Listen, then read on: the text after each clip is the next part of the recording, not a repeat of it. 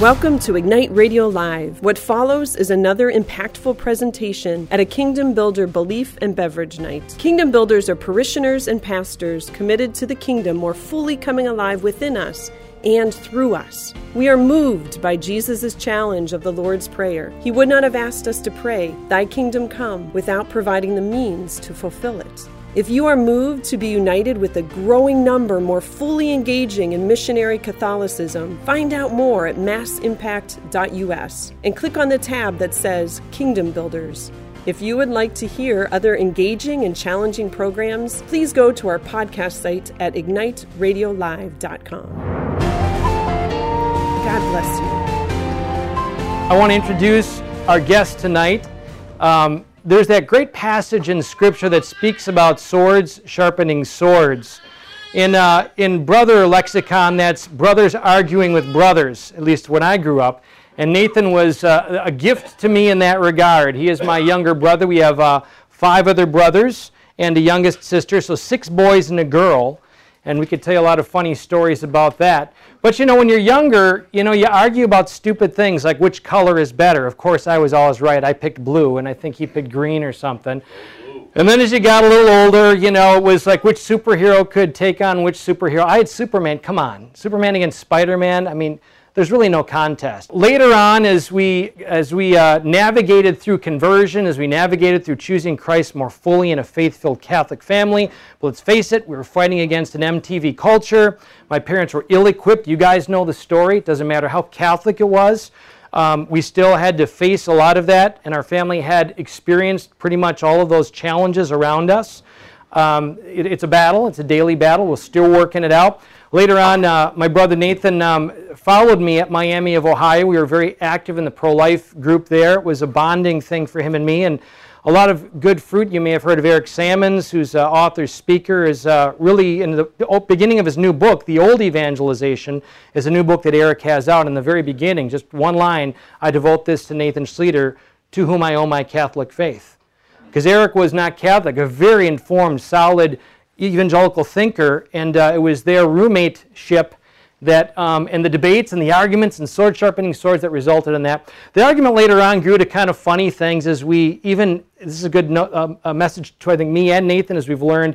C.S. Lewis talks about it a lot in Screwtape Letters that the way Satan attacks faithful believers are things like spiritual narcissism, where we derive our value not in who we are in Christ, but the good things we can accomplish or what we know uh, intellectually or our spiritual works, and that will be a challenge to the day we die. And just to temper that a little bit, so Nathan tells me three years ago, again, the distinguished University of Hillsdale, Hillsdale College, I guess. You're not a university. So they had a course on Iron Maiden with different professors who, because there's a lot of mythology there and truthfulness. There's a lot of thoughtfulness.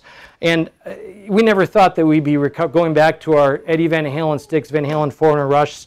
If I knew scripture as well as I knew rock and roll, I, would be much further ahead in my faith life. But anyway, so a course on Iron Maiden, and he taught uh, one of the class classes on that, and then played the song with his son, which was very, very cool. So, anyways, blessed to have sword sharpening swords. If you've been around me and in a culture, it, it, it can be a good thing. And I think as we're learning, even in this democracy, it is so important that beyond where somebody stands, that we can define a place where we can have meaningful exchanges of ideas.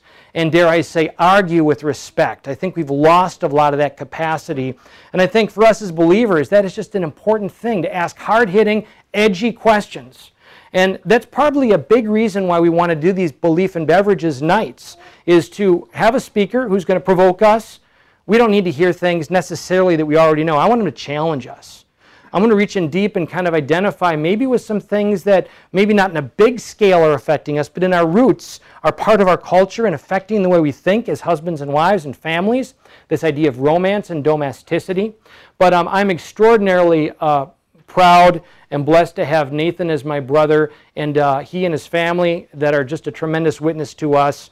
Um, so, with no further ado, my brother, Professor Nathan of Philosophy and Religion, Hillsdale College. Thank you for being with us. Uh, just, just to make this clear, yeah, we did this uh, Iron Maiden set, which uh, a student who um, graduated from Hillsdale College and then clerked for Justice Scalia on the Supreme Court uh, became Catholic And when he was an undergraduate, he and his wife, we had him for dinner. And uh, we don't, this doesn't often happen, but it did happen. He, was he was uh, a junior, and um, I think I served him a beer, we, maybe two. And we were sitting in front of the fire and we started talking about the music we liked. And then we got out our guitars, and before we knew it, it was you know, two in the morning. We were singing just bad 80s music on the guitars. And uh, later, he and his wife converted to Catholicism. They asked Elizabeth and I to be their sponsors uh, into the church. And then he uh, sent me this, just wanted to give me his Les Paul guitar, which is a beautiful black electric guitar. Uh, if you know anything about guitars, that's like the primo guitar. I was not worthy. I've n- I did not play electric guitar. So this was my chance to actually play Ryan's guitar. So I chose this song from this heavy metal band from the 80s. But what I wanted to say is that uh, the, the lyrics of that song were written by G.K. Chesterton. Um, and so, and the name of the song is Revelations. So um, it was a Christian song. At least I tried to make it work out that way. Uh, it's really a, a, an honor for me to be here uh, with you. I'm not worthy. Um, I'm really in awe of your beautiful families and the great work you're doing here.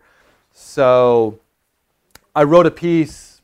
Some of you may have seen it. If you didn't read it, fine. But uh, the piece was called The Romance of Domesticity. And the basic idea is something like this um, Flannery O'Connor is. Do you know who Flannery O'Connor is? Okay.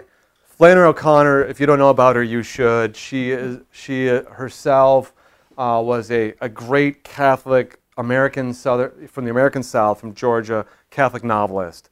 Um, has a, a, wonderful story. She's a wonderful storyteller. She died of lupus, but she just had a wonderful Catholic literary mind. And she made a remark in a talk she gave in which she said she observed that uh, obscenity and sentimentality always appear together in a culture because they're actually two sides of the same coin. I just want you to think about that because that really struck me when I first read that. Like the, she, she, she said they both are doing the same thing, which is abstracting or isolating some good from the total reality of which it is a part. So, when we look at our culture, what we see is pervasive obscenity, right? We, we have this pornographic culture, and it's an epidemic. We're rightly worried about it. We should be. It should have all our attention, not all of it, but it should be on our, our radar. Um, but we also have pervasive sentimentality in our culture. Um, I would say that sort of a romantic sensibility pervades our culture. It's like pornography or Disney seem to be your two options. And my view is that maybe we're not sensitive enough to that sentimentality as a disorder. Um, what I'm going to call romanticism in our culture maybe we're not sen- sufficiently sensitive to the kind of harms that romanticism could cause to us, the dangers of it. In fact, I think, and so here's where you know a little bit of a challenge is. It, it, arguably, Christians have unwittingly embraced romanticism as, a, as, as what they think is an antidote to the obscene pornographic culture. And maybe that's done some harm if we have a virtue of, say, chastity to counteract obscenity, what's the virtue that would counteract romanticism? You're wondering, what do you mean by romanticism? I'll say more in a moment. Um, but um, let me just say this that um, it's, it's arguable that romanticism is more dangerous than obscenity. Uh, here's why. Um, think about the ills we have in our culture uh, divorce, addiction, suicide, infidelity. Are those caused by obscenity? Are they caused by pornography? Are they caused by romanticism? I'd argue the latter. And I'll say one thing further about that, and it's that uh, pornography uh, can't hide what it is. It declares itself. It's ugly. But the thing about romanticism is that it can easily fool us because it can mask itself as part of what is truly good in our nature. Our aspirations for what's beautiful and what's high and what's true can easily mask itself in a romantic way so that it can work its way in in ways that obscenity cannot. Now, I say all of this um, because I will often describe myself as a recovering romantic. Um, I know this from experience, is my point. So I think about what I was like in high school, and I was just deeply restless and unsettled. And, and in fact, I'd say all of us were. It's a little strange. um, the Schlueter boys were not just wild, but we were unsettled. Uh, I hated to be home. I'm, i I want to tell you, my, my parents, if you've met Bernie and Judy, some of you may have met them, they're really pretty amazing people. They're married, they're Catholic, they're devout. We prayed as a family growing up. Uh, so that wasn't lacking. Um, but I, I did not want to be home. I wanted to be, I, I, was in, I was restless and I was in love with exciting, dramatic experiences. That's what I loved. I wanted to be at the parties. I wanted to be at the center of the parties. I loved music, okay? Music was a big part of this. I was deeply moved by the music of the 80s, 70s, and 80s, classic rock. I mean, it was almost a religious experience for me. Now, you have to understand also that I uh, kept my faith this whole time. I was very serious about my faith. Um, but the expression of that faith, as I had learned, it was largely through um, what I would call charismatic Catholic experiences. Now, I'm not ungrateful to those. I, uh, those experiences that I had, uh, for all I know, those moments saved me. But at a certain point, I didn't know how to integrate the emotional highs. I mean, this was interesting that that gospel was read because on the, the, the transfiguration happens, but of course, why, why is it here in Lent? Why is that reading on the transfiguration right here in Lent? Because uh, Christ is preparing those uh, apostles for the crucifixion. He's trying to give them some vision of this beautiful picture so that they won't lose hope when they see the ugliness of the, cruci- the passion and suffering of Christ. So both of those are part of that Christian experience. But I largely knew the transfiguration type experiences. The retreat weekends that I went on were transfigu- you know, they were transfiguration experiences. They were highs of deep emotional sort of conversion expression, but I didn't know. I, I'm just saying I became very attached to those. And I didn't know how to not be in that state. And, uh, and, and the, the factor I haven't mentioned here yet is girls. So I loved girls okay? Um, and not in an unchaste way. I mean, it, it, was unchaste, and I think, in the sentimental way, but, but not in the obscene way, which is to say, I wasn't perfectly chaste. I, I was a virgin when I got married, okay? So that was not the issue. But I had dramatic relationships, one after another. And they had a pattern to them. So I had this dramatic faith, I had my music and these girls, and I was restless in my interior life. And this reached a kind of um, climax, if you will, when I got into graduate school and I met a girl. She's a Steubenville graduate and she was beautiful. She was a nurse. And I was just thought, I need to marry her. That's just how my passions went. I need to marry her. And the, the relationship proceeded very quickly and we got engaged very quickly. And then some ways into that relationship, I just started seeing you know, danger signs for how this relationship would work out. Uh, her parents were divorced, there were issues there, um, and I had just sort of acted on this sort of passionate impulsiveness that I'd had. Um, and just to make a long story short, she, uh, she sensed the restlessness on the, in Anais here, and she, she ended the engagement, offered me the ring back, um, which I accepted. Um, and that was the most deeply painful experience of my life. Um, I went home, back to my dorm room, and I just lay on the floor for two days. I, I, it was just, uh, people get divorced, and I'm just so thankful that it wasn't a divorce, right? That, that it was just a broken engagement uh, that could be that painful. And what I saw, and I, by the way, I couldn't get off the floor. Like that, that was the experience. I just could not, I was on the bed and the bed was too soft. I needed to lie on the floor. And I just lay there and it was just an amazing experience because it was just the experience of God just telling me, look what you are. Like you did this. You have just been like this your whole life. You've not settled into me.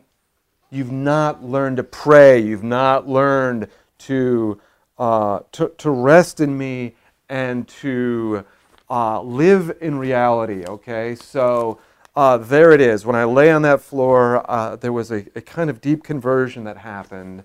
And I, it was almost like a resurrection when I got up. I, I, I was in deep pain, and God was still working in me. And so it was at that point, and I didn't have any of the mental concepts that I have now to make sense of it, but that began a kind of sensitivity in me to what was going on here, what, what happened to me. And at, in graduate school where I was, we read a lot of fiction, literature, it was a philosophy, religion, politics program. So I just started noticing uh, a lot of things in the things that I was reading that I had not noticed before. Noticing things in the music that I was listening to. Uh, noticing uh, that I needed quieter forms of prayer. Um, again, we, this is a conversation we can have uh, uh, about the spiritual life and prayer. You know, I'm happy to have those. What is romanticism? Okay, trying to get around to that. What are you talking about? Well, uh, let's just say that um, we have emotions. Those are gifts from God, and our emotions are directed towards goods. They have goods as objects to which they're directed. Um, romanticism um, is when we uh, enjoy the passion for its own sake more than the good to which the passion is directed. Okay, that's one way to describe romanticism. Uh, an easy way to describe it is if you've ever been in love, if you've ever felt the experience of being swept off your feet, um, and the, the, what does that feel like? It's a feeling of transcendence, of being lifted out of yourself, of being lifted out of the ordinary things that are around you. Everything gets changed and, uh, and transformed.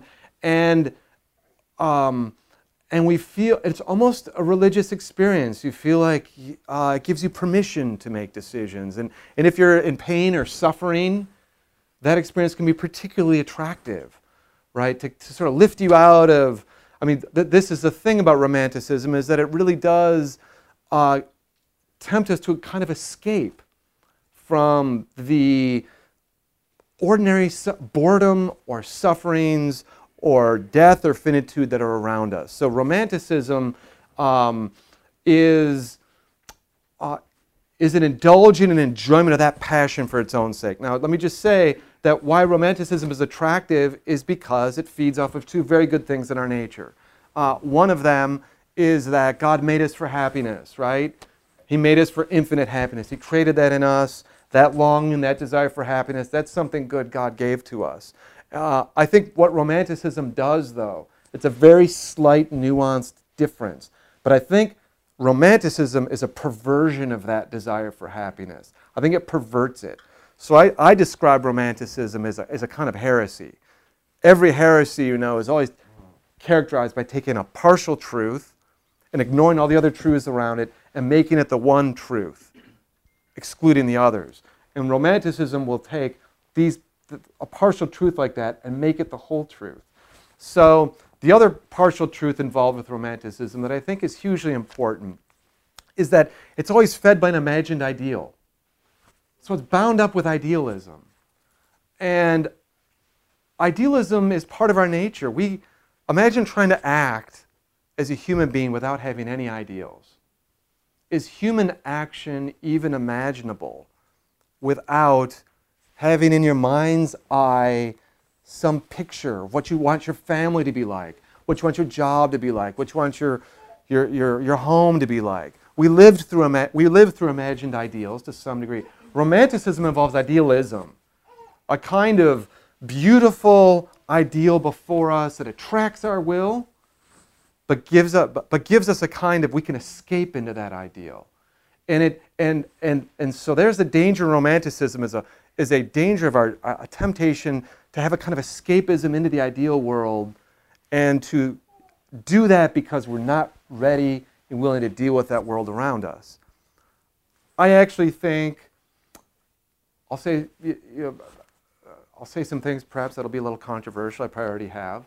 Um, I think Christianity can be abused as a kind of romanticism. I, th- I think it's very easy to um, uh, to pretend that the motives we're doing are Christian motives when maybe they're a form of escape from dealing with a difficult situation, difficult child, a difficult marriage, a difficult other thing. We can describe it in terms of this very big ideal that we're working for and justify it to ourselves. Um, so, what are some expressions of this romanticism in our culture? I'll just go through a few of the expressions and then what to do. I'll just say a few things about that and then I'll be done. Um, the most obvious expression is obviously romantic love. Um, it's really interesting when you study history of literature and philosophy that before the 18th century, romantic feeling was an illness. It was thought of as an illness. Shakespeare makes fun of it. It's so fun when he has a character that's in love, and everyone around that character knows that that person's out of their mind and people play tricks on them. Um, so, you know, the, the, the, the, great works of literature, Homer, Virgil does it so amazingly well, and maybe I'll say a word about Virgil, Shakespeare. Um, they see the perversion of this pattern. Here's evidence of this. Ask my students. Uh, tell me like a great work of you know love in literature. Romeo and Juliet. How'd that end? All right, they, they killed themselves. Give, give me another one. Uh, Troilus and Cressida. Okay, great one. How'd that end? Oh, they kill themselves. Um, uh, you, you go through literature. Uh, Aeneas and Dido in, in Virgil's Aeneid. Well, she kills herself. He gets away. Uh, why are these lovers dying or killing themselves? Like, why, what's the pattern there?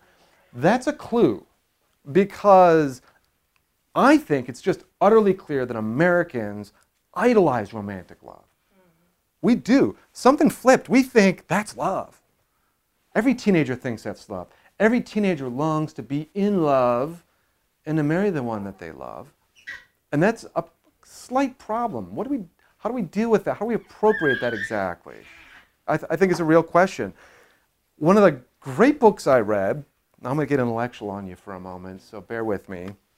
But one of, the, one, of, one of my favorite books is called Love in the Western World. It's by um, a philosopher, historian, French.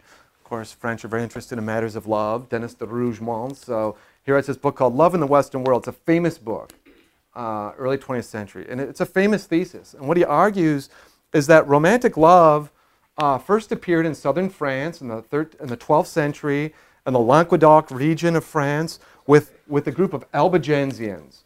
Uh, Albigensians were heretics. They were Gnostic heretics. They thought the body was evil. They thought marriage was evil. St. Dominic goes to preach to the Albigensians. That'll tell you a little bit. Like that's his apostolate. Uh, they don't believe in the Eucharist, right? Because the body is evil. How could God take a body? But that is where the courtly poetry originates. And so de Rougemont argues that uh, that's where romantic love is first celebrated And what were the features of it? They were, they were, uh, they were preoccupied with purity, right? Purity from the body, because they thought the body was dirty and sinful. It had fallen away from God. And so romantic desire was a way to lift them out and elevate them from contact with this finite, dirty, desiring body that they had. And ultimately, inside that desire was a desire to be one with God, yes, but away from that bad body.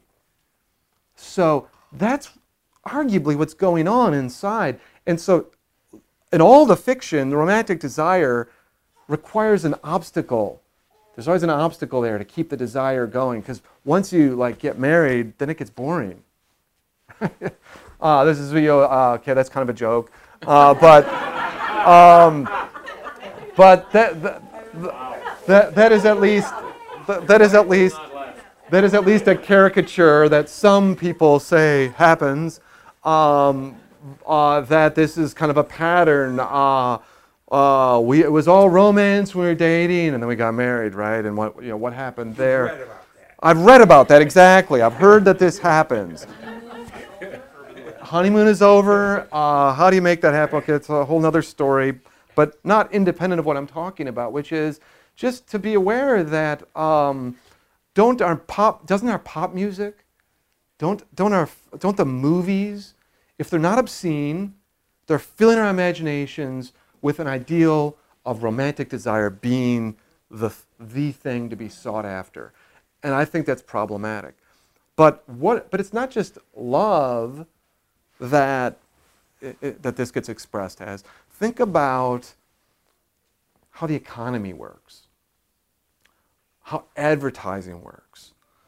Advertisers are experts in manipulating romantic desire. What do they do? They create beautiful images. And those are powerful, right?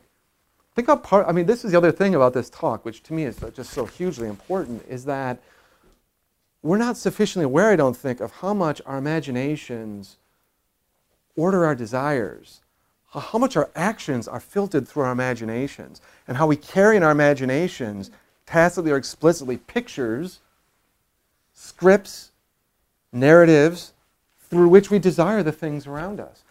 And how those imaginations get created?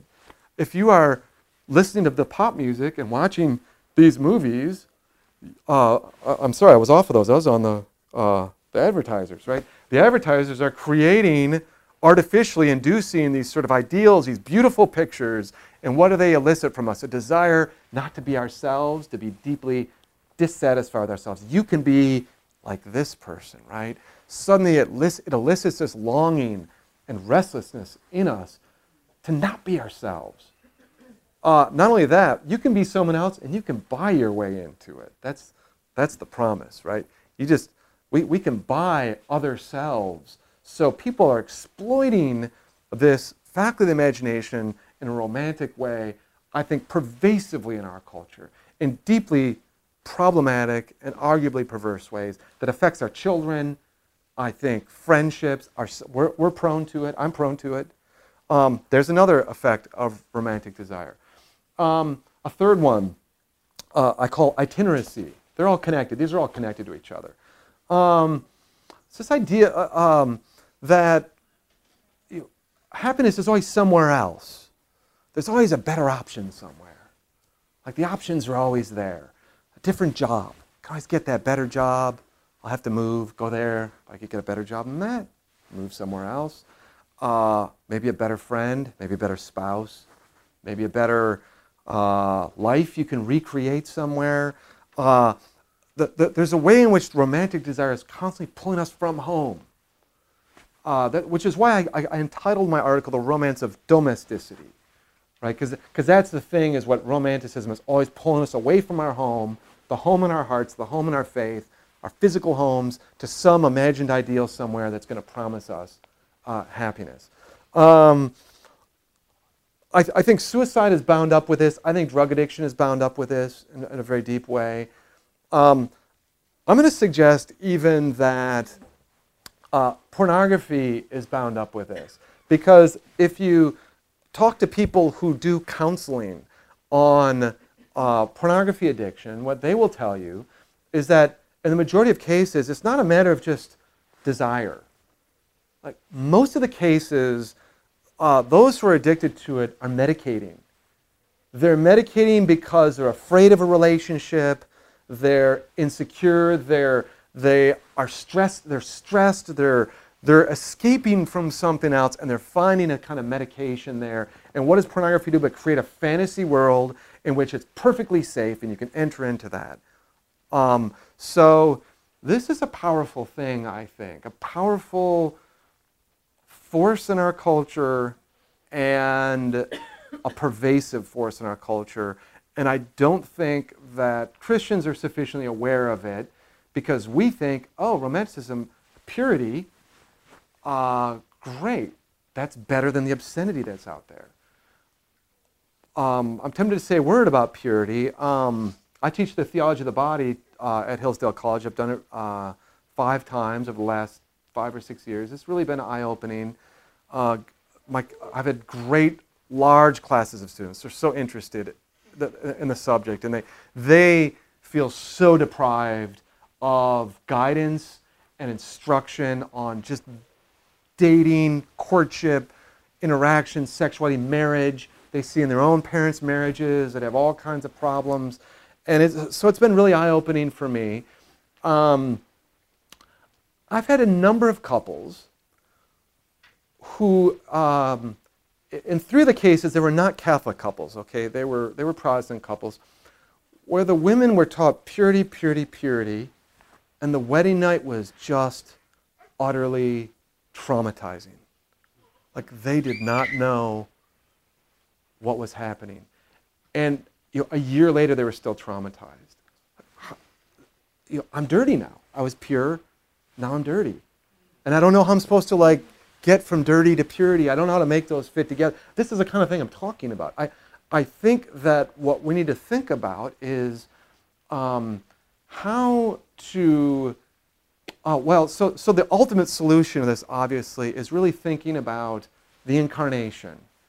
Um, you've got the transfiguration and the cross. Like, those are both part of the Christian story. The infinite God becomes man in a homely stable with animals. He comes into this lowly, humble circumstance to sanctify us. And he takes on human flesh. So human flesh is not uh, dirty or impure or anything else. And so, how do we appropriate that? How do we really appropriate that? Um, so, I, I wrote down some things. I don't know how helpful they'll be. They're probably things you're already doing. Who am I to give advice to you people with 10 kids? Uh, and the two Harleys, exactly. oh, I think it'd be easier to raise kids than Harleys. I mean, the, the, beautiful thing about marriage in the Catholic tradition is this. From one angle, it is the image of God's love for his church. You, you don't have a better image in Scripture. That's what St. Paul tells us in Ephesians 5. Uh, this, this is the great mystery. And so we talk about our own faith as being a sort of betrothed love. So marriage is really elevated. And then Christ says, yeah, but there won't be any marriage in heaven. Uh, you know, it's not happening anymore. The student's like, what? To be married in heaven anymore? Uh, no, you won't, but it'll be okay. Um, so there's a depreciation of marriage. And that seems to me to kind of hit the thing, like to, to, to both see it for what it is and see it for what it is. And it isn't. Okay? So so we need to have a sense of humor about our bodies and about marriage. I think somehow we need to convey that to our kids. That's my opinion. C.S. Lewis in The Four Loves says, uh, Our bodies are God's practical joke for our salvation. Like, no one can take this body too seriously without a little bit of humor.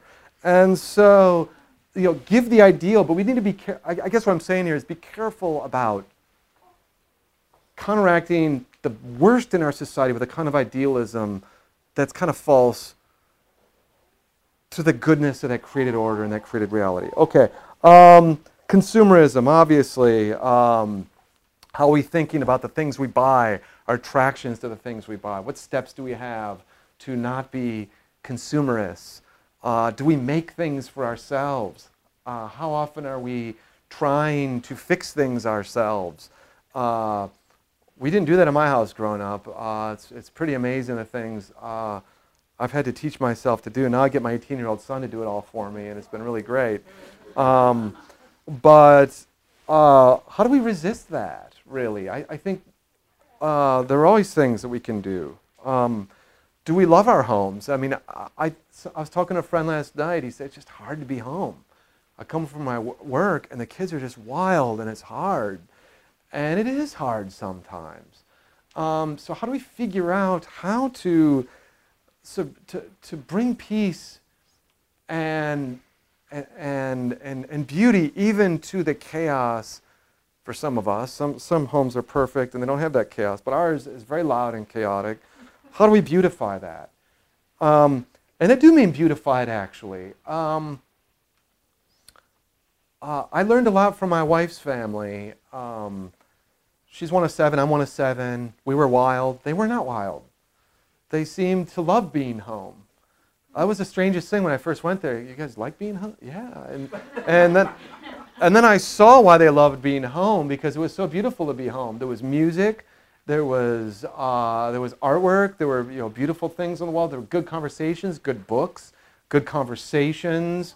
And uh, that, that's when I sort of realized you know, it's not enough to sort of isolate your kids from the bad in the culture. You got to provide, not just prevent. You got to provide good, not just pull them out of the bad stuff. I, when, when people ask me about parenting, I say two strategies. You can insulate or inoculate. And inoculate, of course, you know what happens in inoculation? You introduce a little bit of the poison, so your body builds up an immune system so it can respond to it. I'm not saying introduce poison into your house, but there needs to be kind of the freedom where some of that poison can get in a little bit so they can get an immune system to deal with it. If you're just isolating, um, I think there's trouble. Um, beware of social media. Uh, more, I, I, just so often, Elizabeth can talk about this more than I can, but you know the mommy blogs. Uh, depressed moms that are just not as perfect as a curated mom who has beautiful black and white photographs of you know everything on her house that she's of course only posting those ones uh, I, I, love uh, what, what, what is uh, Simcha Fisher's name of her book on NFP it's like the, the sinner's guide uh, to natural family planning this is for us sinners right the rest of you read a different book um, she, she's always, uh, so, so, here's the thing, of, if you know Simcha Fisher, do you know her? She used to write in um, National Catholic Register and some other places. So she, she's Catholic mom with nine kids or something, and she's got a pretty cynical edge. It's funny, it's a little cynical, and, but you learn her history, and she was super traditionalist when she got married and it burned her out. She was very depressed. It was very difficult. And so now she's just trying to help moms navigate that. Uh, Joni Mitchell, who's one of my favorite artists of all, if I'd known her in high school, it might have helped me. Uh, but she's got a great line in one of her songs. Um, uh, all romantics meet, meet the same fate cynical and drunk and boring someone in some old cafe. Uh, uh, the, the point being here that cynicism and romanticism are kind of connected. Like people who are like really cynical are often cynical because they're so romantic they can't handle it. Uh, they've just they got to be cynical because if they let start hoping and get a little confident, then their ideals are going to get like ruined. So how do we? Uh, uh, you've got to be careful about those curated images and the social media. I think is really uh, difficult. So uh, above all, obviously, uh, prayer is hugely important. I think the sacramental life of the church, I mean, prayer is great, but so great going to confession and Eucharistic adoration where you're, you're, you're with the concrete, physical things of the church that God's grace is working in uh, are a great consolation. So, um, so there it is. Uh, thank you.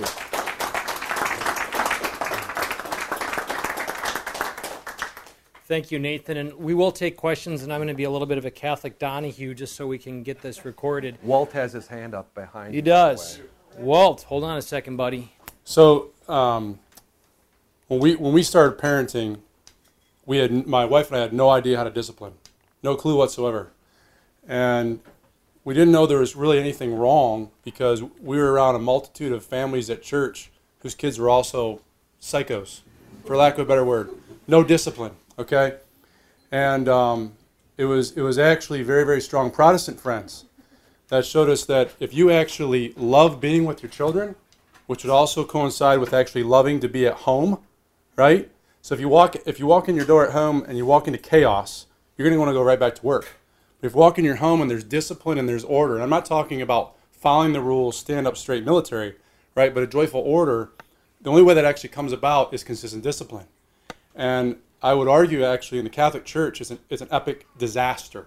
It's an epic disaster. And there are actually no role models, very few, I should say. No is not a fair thing to say. Very few role models that are teaching that by the example of their families.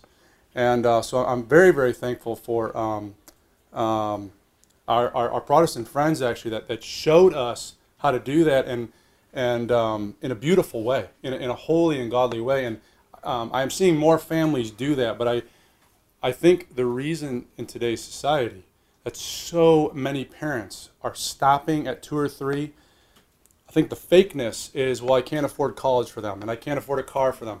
I think the reality is they do not enjoy being parents. And I think the cold hard truth is is because they do not know how to raise their children. So they're doing everything they can to cope with their children. Um, and you talk about Disney, it's so interesting. I just had a conversation with a, a very good friend of mine at work, and he said, he said, What's your problem with Disney? And I said, Well, I said, tell me one married couple that's actually in a Disney movie. Like show me, you know, in every single Disney movie, it's a single child who doesn't have parents. And so you talked about the romanticism. I've always had issues with Disney movies ever since I was a little kid. Something just didn't seem right. And it's like my parents are married and they're happy, and, my, and they do stuff with my sister and I, and we're really happy. And how come all these movies just show this like chaos? And so we have actually we just do not let our children um, watch Disney movies. And and uh, so it's so interesting that you say because I think Disney has done a wonderful job, right, of portraying this romanticism that you talk about. What's the super popular Disney movie out there? It happened a couple years ago. Frozen. Frozen. You you look at all of these girls ages like five to ten, and they're like, honest to goodness, it's like they're it's like some of them their lives had revolved evolved around that movie. I know multiple parents, their daughters are watching that movie every day and they got the clothes and everything else. And I'm like, what are we doing? I mean, again, you know, you're you're highlighting, you know, two women who, you know, two daughters, right, who don't have parents, right? They're coming from this broken home. Um, the songs even expose how it's like do whatever you want. What it really says is uh, ignore all the rules and do whatever you want. And these kids are just singing it to the top of their lungs in their homes.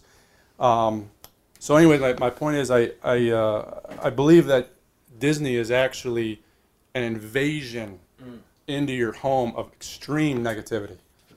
So uh, thank you very much for, for explaining it to me in, in terms I can understand.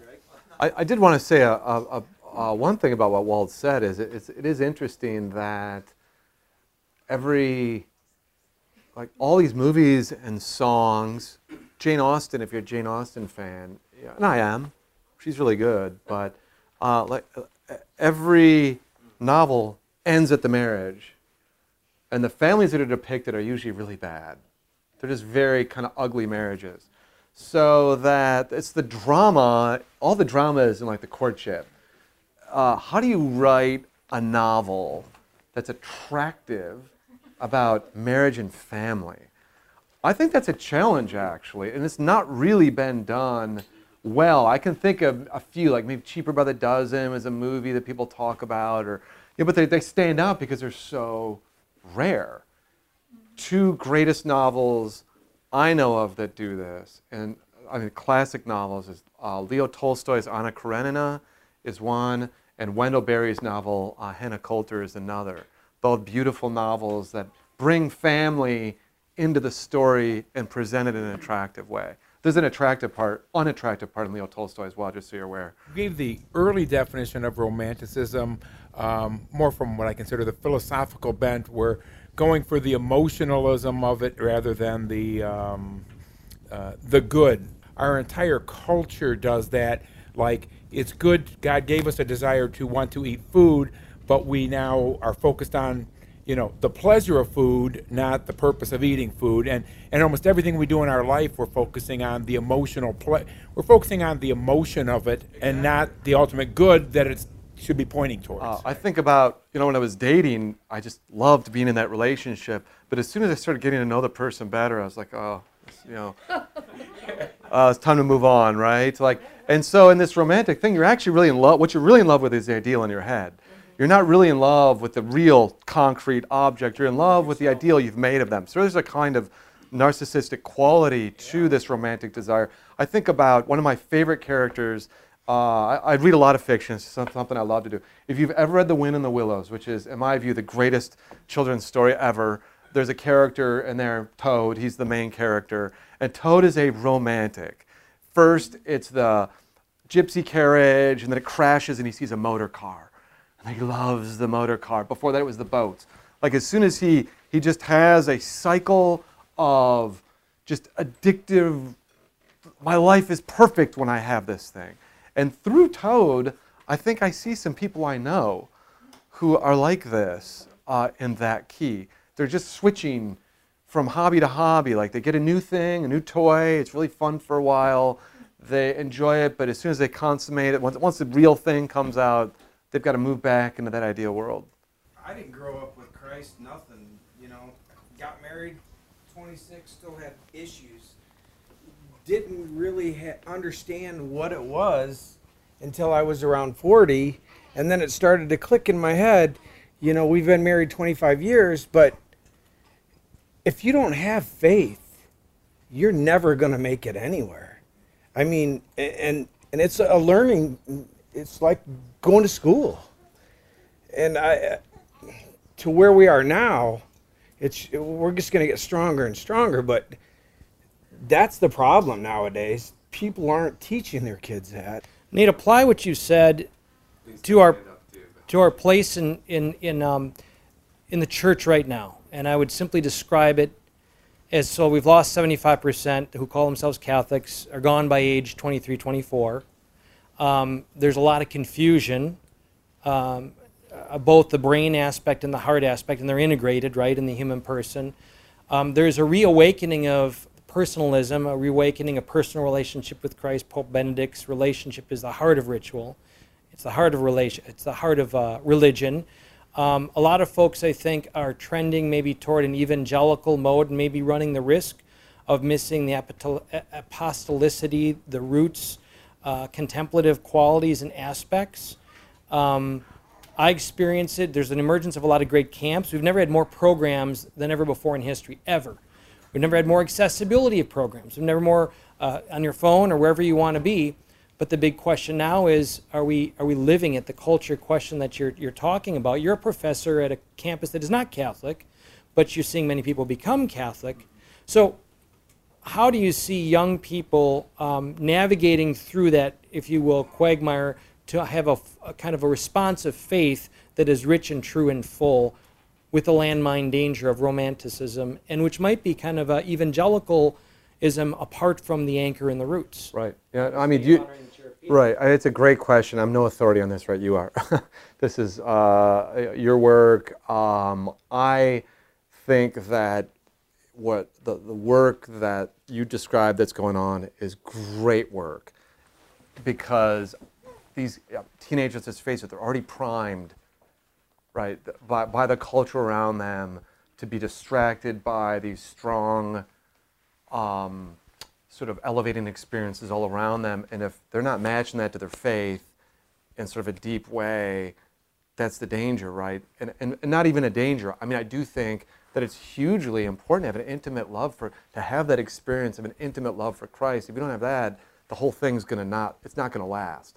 But I also think that you know, what I notice about the kids at, in Hillsdale, anyhow, is that um, uh, we get a lot of the converts who come in who have had those emotional experiences and then they've kind of dried up. They've gotten in, they've seen other things, they've matured a little bit, and that, that first like emotional thing has dried up a little bit. But what they see is a lot of the, they, they see something quietly beautiful in the Catholic liturgy at St. Anthony's. That's just it. Like they've never seen that before. A- And, and they're kind of relieved by it, right? I don't have to gin up an emotional experience here. I can just be quiet with God and turn myself over to Him and not have to be anything but what God wants me right here and right now. And I can rest in those sacraments and, and that liturgy. And so that's what they tell me is that's just a deep attraction. To have a liturgy for them is a great gift for their spirituality. So again, I think the question really is how to evangelize. And I don't think there's one answer. I don't think there's one strategy. God works in our hearts in all kinds of different ways. But if you're talking about like a program of evangelization, obviously you want that first conversion experience with Christ. But I think in, in terms of long-term development, there is a question about how do I integrate this into my ordinary life?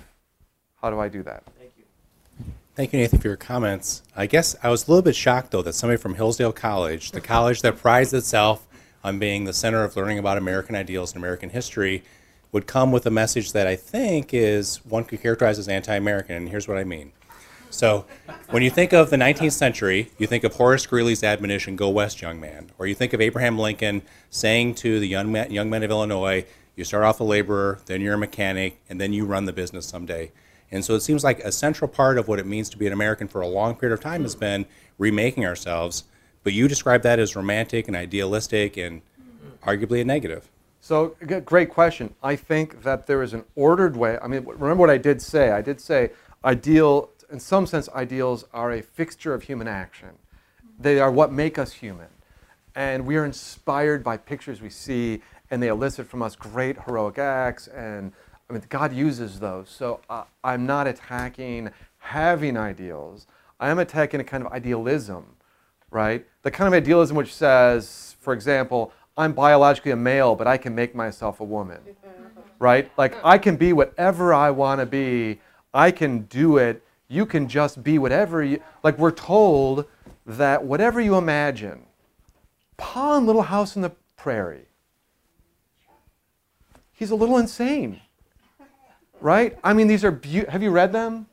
They're beautiful stories, right? I mean, I love to read them to my kids. But the things he takes them, like he cannot settle. If they would have just stayed in the big woods for a little while, they had a beautiful family. They could have kept making stuff, growing stuff. If, if you notice, uh, they end very darkly. Like the last book's never included in the collection, if you've noticed. I'd leave it out. But I mean, they're like the uh, uh, Alonzo and Laura's farm just collapses. He's basically bankrupt. It just kind of ends that way. So Pa, in a strange way, uh, and again, I'm, I love those books, but in a strange way, he kind of exemplifies this restless, uh, constant desire to improve, and he pull, and what he pulls his family through. Yeah, they wrote a beautiful story about it, but I think some of it's disordered, and I think Laura knew some of it was disordered. Um, so the question really, for each of us, I think every one of us has to ask, God, what, what are the ideals that are true that you're calling me true? Like, how do I discern that the, the difference between an ideal and a false ideal, which is idealism? Uh, blessed, or excuse me, St. John Paul II is the one that coined the term personalistic norm, in which the individual has a dignity that can never be taken away. And I think that we do not give, you were talking about media, advertisers. Advertisers are smarter than a lot of us in ways because they realize we are made, we were made to seek out God. So all of us feel this emptiness inside. As Augustine says, it's our hearts are restless until they rest in you. But we don't a lot of us don't understand that. And so the media tell us, well, you're not happy right now? Buy some stuff. And if you don't like that, buy some more stuff. And I deal with that in my classroom every day. I deal with boys who are ostensibly Catholic, but you know, it's a hard time when I teach them philosophy and theology, but what I have to get them to realize is you weren't and I, you weren't brought up in the right way because you weren't taught about these things. You weren't taught that the, what you have to seek is God and not more stuff. So we are, we're fighting that. There's that dichotomy in our in our society for and and one of the reasons that, that I was drawn to this program with the Schleiters was we can take and make a difference in this by taking couples and teaching them and getting them to go out into their parishes and to other couples and maybe turning this around so that children don't automatically reach for more stuff. So, being a father of 10 children, I have really focused on them serving others because he says if you want to be great in the kingdom of heaven, you need to be least and you need to serve. So, you know, I, I just think that is critical that our kids get the mindset of serving others and get their, their minds off themselves. And so, in doing that, they evangelize. Why? Because they see something different in our kids that they're not seeing in the culture. And so that's been, I mean, that's been paramount from, from day one in the vision that God gave us for our home is to, is to serve and to minister to others. You know, be a blessing. If, if we were going to go over to somebody's house, even when they're little, if we were going to go over and be invited to somebody's house, if they're crazy enough to have that many children in their home, God bless them, and I did. I said, You kids leave that home in better shape than it was when you came in. I said, You, You clean up the toilet. anytime. Yeah, yeah. well, that, that was the Fridays point. at four. That was the point. I mean, hopefully they'll invite I, us I back. think that's really uh, profound, and I take that to heart. Actually, I think about uh, you know, Whitney Houston's. You know, it's very sad, right? She has this great music career and this great song, right? The greatest love of all uh, was her big hit, and it's about loving herself. Um, but, but you know, she, she does end up killing herself by drug overdose. So it wasn't enough, right? I- I mean, she was trying. So these people who love each other, love themselves, really don't love themselves. That's the thing. And you can't love yourself until you make yourself a self gift, right? Man never finds himself except through self gift. And we think about this with our kids. You know, it's something my parents were really good at. So my view would be I would say that that's just worth considering. Are you building a family culture rooted in prayer? But it's got to be more than just if I just get them praying, then things are fine. What other sorts of things are you doing together to build friendship with your kids? Um, that's not just in that context, but extends in other contexts. Kingdom builders are parishioners and pastors committed to the kingdom more fully coming alive within us and through us. We are moved by Jesus' challenge of the Lord's Prayer. He would not have asked us to pray, Thy kingdom come, without providing the means to fulfill it. If you are moved to be united with a growing number more fully engaging in missionary Catholicism, find out more at massimpact.us and click on the tab that says Kingdom Builders. If you would like to hear other engaging and challenging programs, please go to our podcast site at igniteradiolive.com. God bless you.